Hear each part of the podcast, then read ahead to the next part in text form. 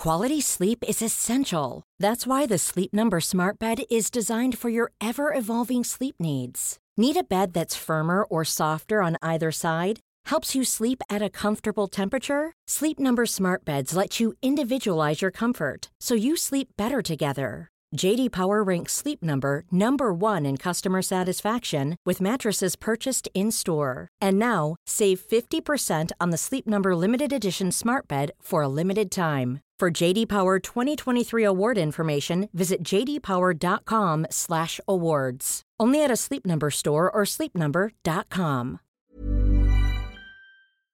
Hello, just a little reminder that if you enjoy Probably True, you can bung me a couple of quid at patreon.com forward slash probably true. Or if you see me in the street, just hand me money. That's fine too.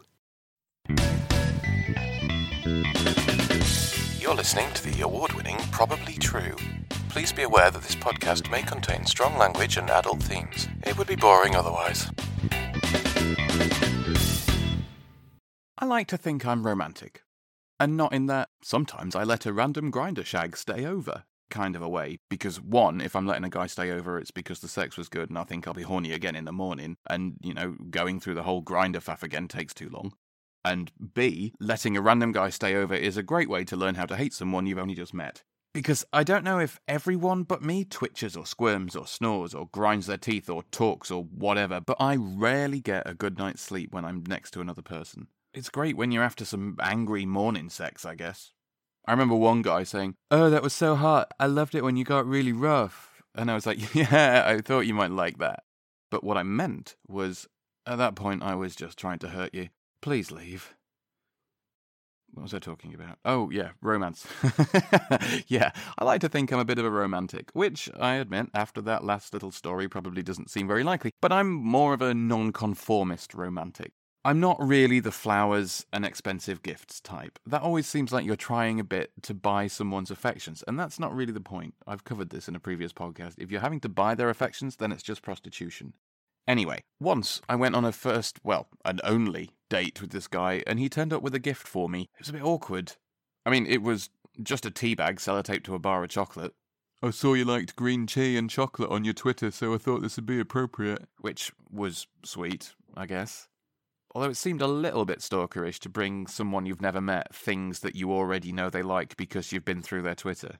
Although at least it wasn't a condom and some antibiotics, so he obviously hadn't scrolled that far. It's my own fault for not tweeting about large bags of money, I guess. But what really annoyed me about this gift was that he'd sellotape them together. What was the point of that? Why bring me a tea bag if you're going to make it waterproof? I'm all about function when it comes to presents. I don't give useless presents if I can help it. Oh, I know you needed a new engine part for your car, so I got you some ice skates. If you're going to buy someone a present, it should be something that they can enjoy and get use out of. Otherwise, all you're saying is, I am giving you a present. Look at how giving I am. Giving someone something because it pleases you is only half the deal. It's like sex. When I give someone something, either a present or my penis, I like them to enjoy receiving it as much as I enjoy giving it. In fact, I'll enjoy giving it a lot more if I know that they're enjoying it. Ugh, I got distracted, haven't I? Romance. Right. Yeah. It's not just buying presents. That's Hollywood. All those roses and chocolates and stuff, that's not romance. That's just commercialism and doing stuff because it's expected of you. No one's ever bought me flowers, but I am very okay with that. I mean, I don't know how I'd react. Why is giving someone flowers considered a good thing? Hello, I find you very attractive, so I have killed a plant. Let us put it in some water and watch it slowly die. You know, at least bring me a living plant. That way, when we've worked out that we are in no way compatible, there'll be a plant for me to torture for a while instead of some wilted brown metaphor for our entire relationship. Even stuff like lighting a candle and putting Barry White's greatest hits on Spotify while you bang.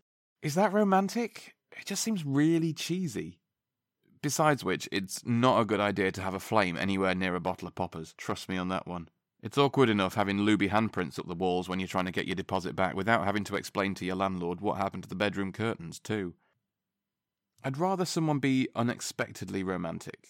Like sending me a stupid message that says, I hope your day is as nice as your ass. Or, don't get hit by a car or anything stupid like that today because I like your face just as it is. Or even, oh, that guy's hot. If you two fucked, I would totally want to watch. You know, to me, that's romantic.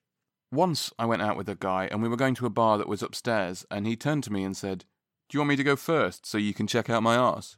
And I damn near fell in love with him right then. If only he'd had money.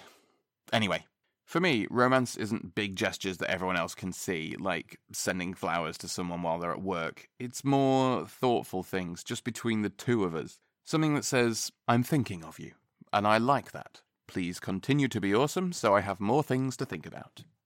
Maybe it's because I work with words a lot, but there's something about phrasing things in the right way.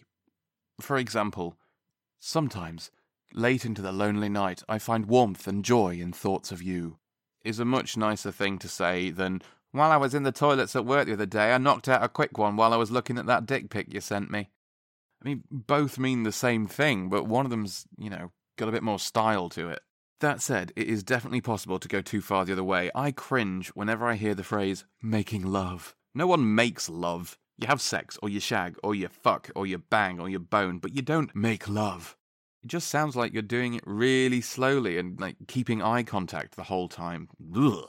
Get all intimate and sweet and romantic and all that fun stuff with whoever you like in the lead up, but when you get down to it, the actual physical act should be raw and energetic and just a little bit animal and. anyway. For me, I'm much more likely to be thinking, gosh, I am very much into this person. I can see myself falling for them, maybe even holding their hand in public. And because of that, I want to get nasty. I'm going to make him moan. I'm going to make his eyes roll back in his head, and I am really going to annoy his housemates, because that's how much I fancy him. That's not making love. Oh, I could make love to you all night. Well, yeah, probably, because we'd just be soaring in and out. It'd be doing nothing for me while you stare at me. Ugh. Instead, give me half an hour to ruin your bed sheets and scare your neighbours, and I'll still be crushing on you just as much, with the added bonus that neither of us will be able to walk straight in the morning. That's romantic. Or even just waking up in the morning and finding out he's made me a coffee or some toast. That's pretty romantic in my book. Anything more than, oh, are you still here? I thought you'd have left by now, is a winner. A guy actually said that to me once, after holding on to me all night so I couldn't have left even if I wanted to. You know, even, hey, Wake up, sleepyhead. Come on, wake up. Your Uber's here. Get the fuck out. It's pretty sweet in my book. I mean, he's just paid for a ride home, which is more than I'd ever do. I just point him vaguely at the bus stop and then tell him to check Google Maps if they get lost. And you know, if he woke me up with a bacon sandwich, I would suck his dick so hard he would choke on his own eyeballs. This was probably true. The award winning storytelling series written and produced by me, the award winning Scott Flashheart. If you liked what you've heard, you could share it with your friends, leave a positive iTunes review, and sign up at probablytruepodcast.com. If you didn't like it, you can find me on Twitter as Unlikely Lad. Come at me, bro.